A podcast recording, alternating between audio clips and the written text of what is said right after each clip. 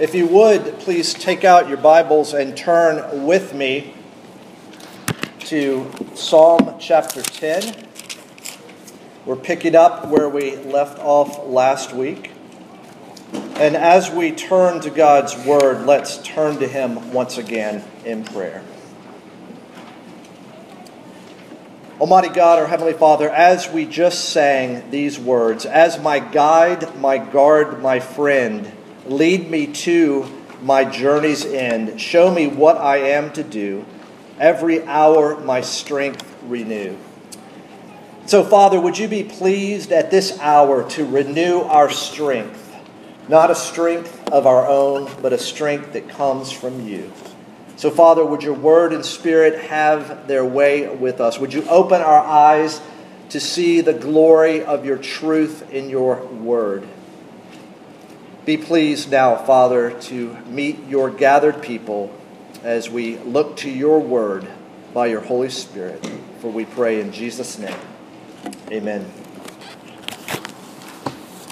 After this Sunday, we've got a couple more um, Sundays left in our summer psalm series, so we'll make it through Psalm 12. And the plan right now is to start a series from Paul's letter to the Galatians, there the Sunday after Labor Day.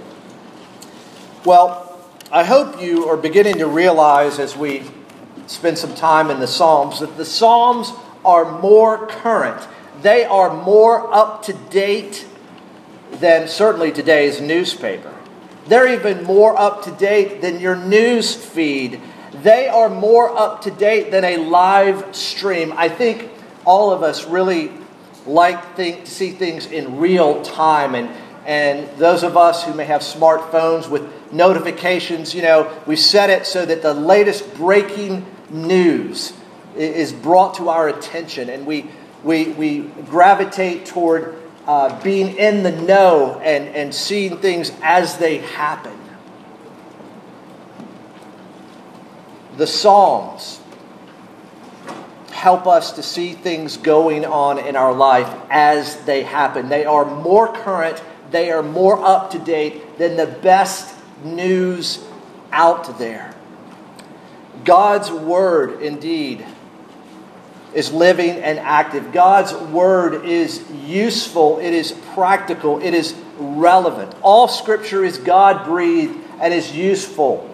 We read in 2 Timothy 3:16. We don't make it useful. We don't somehow make it relevant. We don't have the ability, but what we do have by God's grace is the ability to continue to discover its relevance, to, to um, to see how practical it is. It is useful for life and godliness, for instruction, for training, for correction, so that we may all be thoroughly equipped for every good work. Speaking of the Psalms, John Calvin, the great reformer, says that they are an anatomy of the soul. Indeed, they open us up, don't they, so that we can see what's inside, and they provide language, I'm finding, that expresses how we're feeling, what we're thinking. But we might as well also say that the Psalms are medicine for the soul as well. They close us up. As I'm spending time, as I did this past week in Psalm 10, Psalm 10 surprisingly opened me up but also, especially as I got toward the end, it closed me up. It's an, the anatomy of the soul, Calvin says.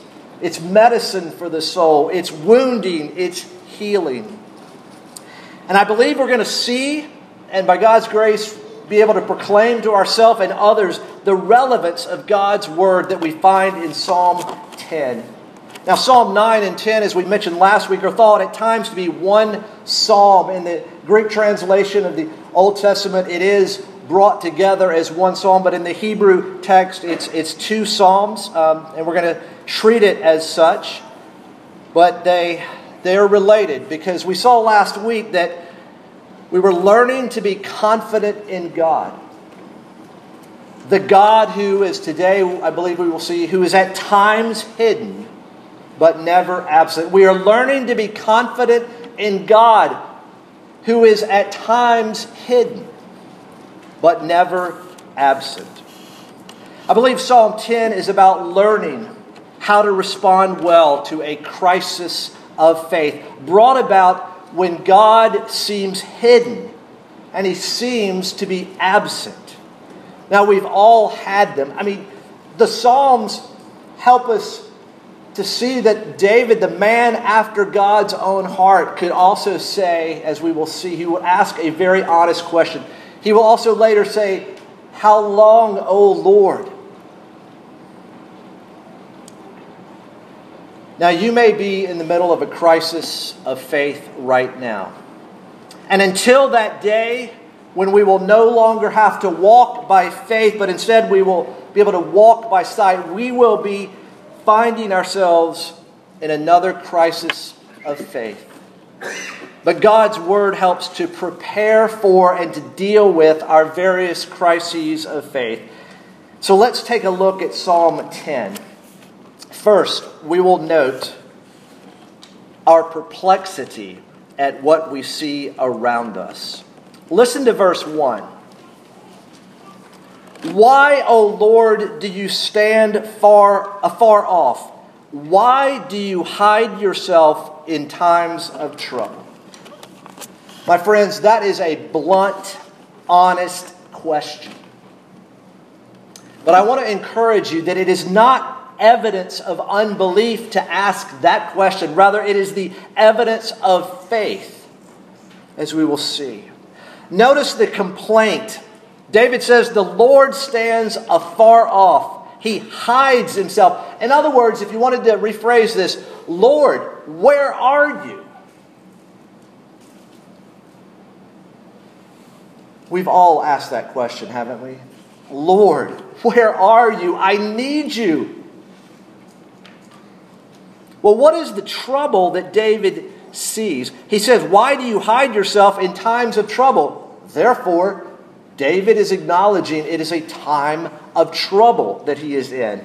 Well, is it the things that insurance protects us against natural disasters, health issues, a catastrophic financial problem? Or is it the trouble with people, wicked people? Now, it seems like that's where the trouble is found, as we will see. Or is it really found there with wicked people? Because David will say that the wicked are prospering, but the righteous are suffering, and God doesn't seem to care. I don't know about you all, but one of the hardest questions I get, or the hardest statements I get, is when somebody says, You don't care. Parents, have you ever heard that from your kids? Friends, have you heard that? Spouses, have you heard that? David is, in a way, saying, God, do you care? It would appear that God has bailed out. God has abandoned his responsibility to rule the world. David is more troubled by the apparent absence of God than he is by the presence of enemies. Now, kids, this question is for you. What is going to happen tomorrow between 1 p.m. and 3 p.m. here. At about 2:30 in particular, what's going to happen? Yeah, I heard it. A solar eclipse. A, sol- a total eclipse of the sun. I believe our area gets 92% of the total eclipse. I mean, we're almost as good as, as um, Hopkinsville, Kentucky. Not quite, but, but pretty good. A total eclipse of the sun tomorrow afternoon a, a real question is going to be able to be asked Sun, where are you? Where are you? It's going to be an honest question tomorrow. Where is the sun? So David asked this blunt, honest question Where are you, Lord? Do you care? Now let's look what he goes on to talk about, and that is a description of the wicked. Verses 2 through 11. In arrogance, the wicked hotly pursue the poor. Let them be caught in the schemes that they have devised. For the wicked boast of the desires of his soul, and the one greedy for gain curses and renounces the Lord. In the pride of his face, the wicked does not seek him. All his thoughts are, there is no God. His ways prosper at all times. Your judgments are on high, out of his sight. As for all his foes, he puffs at them. He says in his heart, I shall not be moved. Throughout all generations, I shall not meet adversity. His mouth is filled with cursing and deceit and oppression. Under his tongue are mischief and iniquity. He sits in ambush in the villages. In hiding places, he murders the innocent. His eyes stealthily watch for the helpless. He lurks in ambush like a lion in his thicket. He lurks that he may seize the poor. He seizes the poor when he draws him into his net. The helpless are crushed, sink down, and fall by his might. He says in his heart, God has forgotten. He has hidden his face. He will never see it. David goes on for several verses in this detailed description of the wicked. Now, if you turn back to Psalm 1, you see that two characters are introduced in this introductory psalm the righteous man and the wicked man. And we see a further description here in Psalm 10 of the wicked. And there are two basic characteristics. The wicked are proud. We see arrogance in verse 2, boasting in verse 3, pride in verse 4. Not only are the wicked proud, David says, the wicked persecute. With their words, we see in verse 7, with their actions in verse 8 through 10. Now, when Paul the Apostle, in his letter to the Romans, has to describe total depravity, the, the sinful heart of man, what is man like, one of the passages he goes to is Psalm 10 in his description of the wicked, in his description of those who uh, are dead in sin. The wicked are proud, and the wicked persecute. Now, you might want to think again David's biggest problem is the presence of the wicked. I mean, look at this detailed description. But as we will see, David's biggest problem actually is not the presence of the wicked, but his, his but God's apparent absence. Tomorrow afternoon, I don't know if our biggest problem will be the, the darkness that we we see around us in the middle of the day, but will it be the absence of the sun?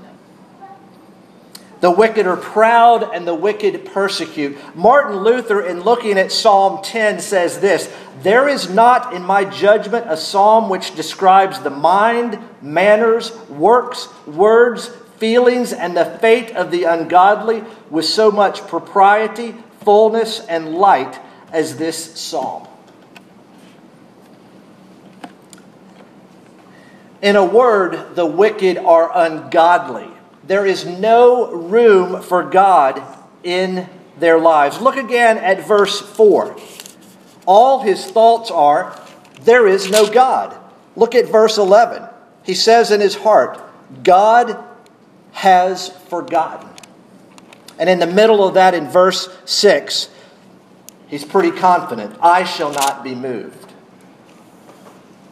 The wicked are ungodly because there's no room for God in their lives. Why? Because they're so full of themselves. You see it. They're full of themselves. God is not significant because they are significant. He is of no consequence because they are calling the shots, they are running things. Here we see the wicked are not philosophical atheists, but they are practical atheists. We see it in their own words and their thoughts. Again, all his thoughts are there is no God. The knowledge of God. I was rereading portions of Knowing God by J.I. Packer, one of the best books outside the scriptures ever written, I believe. If you haven't read that, uh, let me know. I'll be glad to get a copy into your hands. And and Packer, of course, by the very title of his book, uh, speaks of the absolute need and necessity for people to know God. Well, yesterday, I, I uh, Michelle's been reading this um, systematic theology book on our bedside table. It was pretty thick. It's called The Doctrine of God by John Frame, a theology of lordship. And I, um, I opened it up and I just started reading on page one. And in chapter one, page one, the author, John Frame, says this There is nothing more important than knowing God. He's probably read the book. Consider these scripture passages, and he quotes Jeremiah 9 23 and 24. Let not the wise man boast of his wisdom, or the strong man boast of his strength, or the rich man boast of his riches.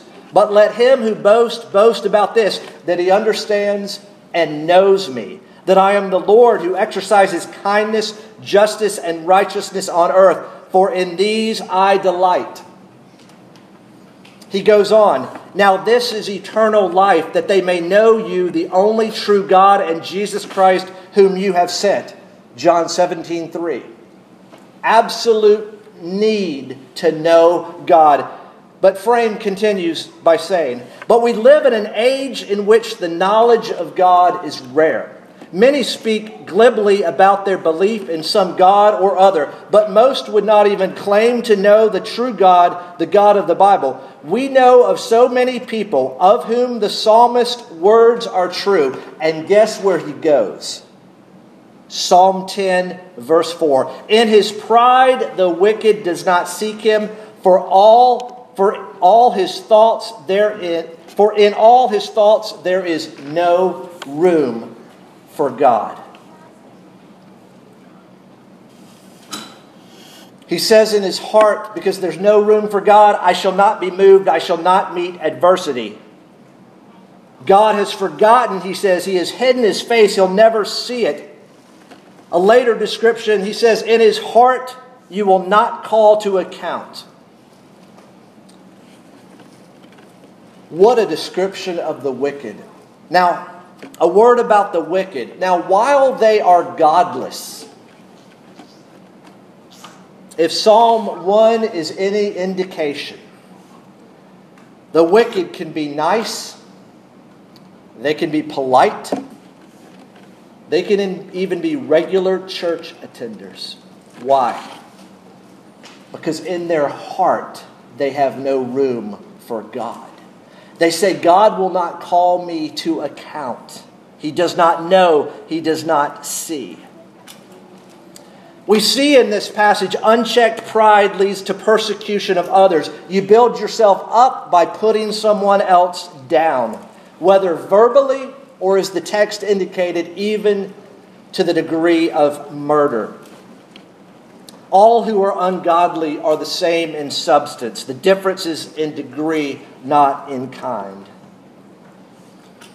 Again, God's word searches us, it opens us up and examines us. So, the other day, I'm reading this description of the wicked, and I think to myself, wow. That's me at times. A practical atheist. Acknowledging, of course, there's a God, but there's no room for him in this decision. No room for him in this matter. God's word searches us, it opens us up, it examines us. This is what David has also said thus far. He, he's crying out to God in verse 1 Why, O Lord, why do you stand afar off? Why do you hide yourself in times of trouble? And look how David's words seem similar to his description of the wicked. He says in his heart, God has forgotten, he has hidden his face. Notice, David is saying, I believe, help my unbelief. But this is not where David stays. He moves forward and he moves forward into prayer. David is perplexed at the prosperity of the wicked and the suffering of the righteous. And so when he, he does what he knows he can do, he prays. I was thinking about Psalm 73, Asaph, who said, in looking at the wicked, their prosperity, nothing's going wrong, and looking at his life, he says, My foot had almost slipped, but then what happens? He goes into the sanctuary. He goes into the presence of the Lord and he sees their, their destiny. And here, David goes, as it were, into the sanctuary through prayer. Because we see in verses 12 through 15 our prayer to God asking for his help. Look with me beginning at verse 12. Arise, O Lord, O God, lift up your hand, forget not the afflicted. Why does the wicked renounce God and say in his heart, You will not call to account? But you do see, for you for you note mischief and vexation, that you may take it into your hands. You see the helpless commits himself. You have been the helper of the fatherless. Break the arm of the wicked and evildoer. Call his wickedness to account till you find none. Well, when what we feel or what we see collides with what we know, we take action. And here we see David taking action in prayer. What does he do? David does not take matter into his own hands. He, he takes the matters and places them into God's hand. He prays. It's not a last resort, it's David's instinct, it's his first resort. David, in the words of what a friend we have in Jesus, takes it to the Lord in prayer. And as we just sang a few moments ago, we are coming to a king. Big petitions do we bring.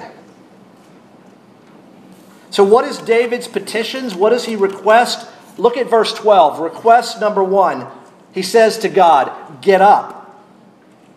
Once again, praying the promises of God as we saw in Psalm 9. The first request, get up, arise, wake up, lift up your hand, don't forget the afflicted.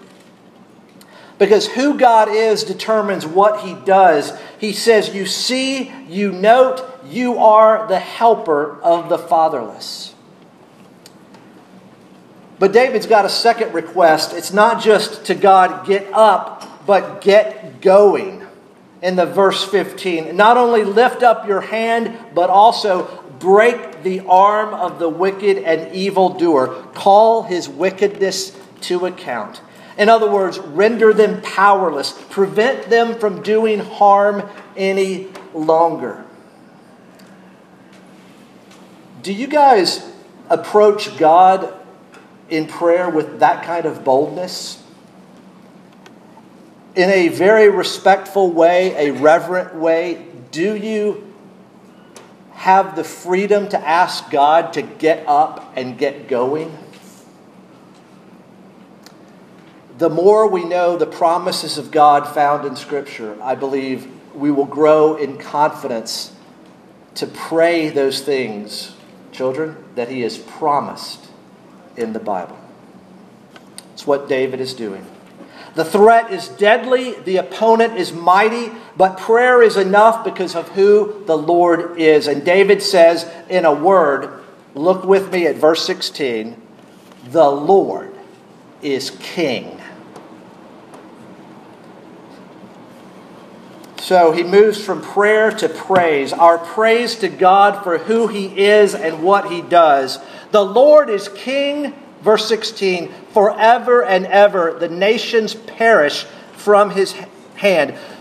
O Lord, you hear the desire of the afflicted. You will strengthen their heart. You will incline your ear to do justice to the fatherless and the oppressed, so that man who is of the earth may strike terror no more. David praises God first for who he is, because this psalm does not only describe the wicked, this psalm describes God. The Lord is king, he is judge and warrior. God reigns for the sake of his people. How long is his reign? Kids, how long does the Lord reign and rule? Are you ready? forever and ever. Notice this is in, in distinction, in contrast to the temporary prosperity of the wicked. Here, David is affirming this that justice delayed is not justice denied. I think some people argue that, wait a minute, justice delayed is justice denied, but David is saying, no, no, no. Justice delayed is not justice denied. Why the delay?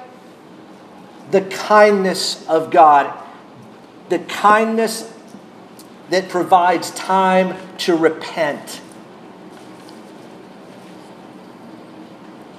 We sang a few moments ago, This is my Father's world.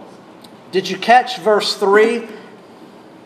Oh, let me ne'er forget that though the wrong seems oh so strong, God is the ruler yet. That's what David is singing in this psalm. Years ago, there was a, a more updated version of this, a, song I, uh, from a, a singer songwriter from Kentucky called King of the Jungle.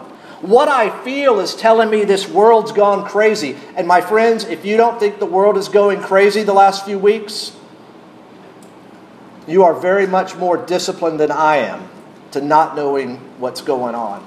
Because it does really feel at times that this world has gone crazy. But the, song, the song says this But what is real says that God is still on his throne, he's still king of the jungle.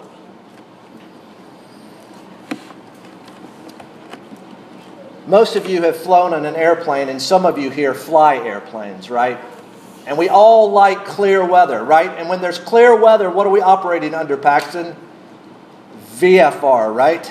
Visual flight rules. Well, what about the cloudy weather? What about the stormy weather? Anybody been there? You think the pilot's flying by looking out the windshield? What's he flying by? What's she flying by?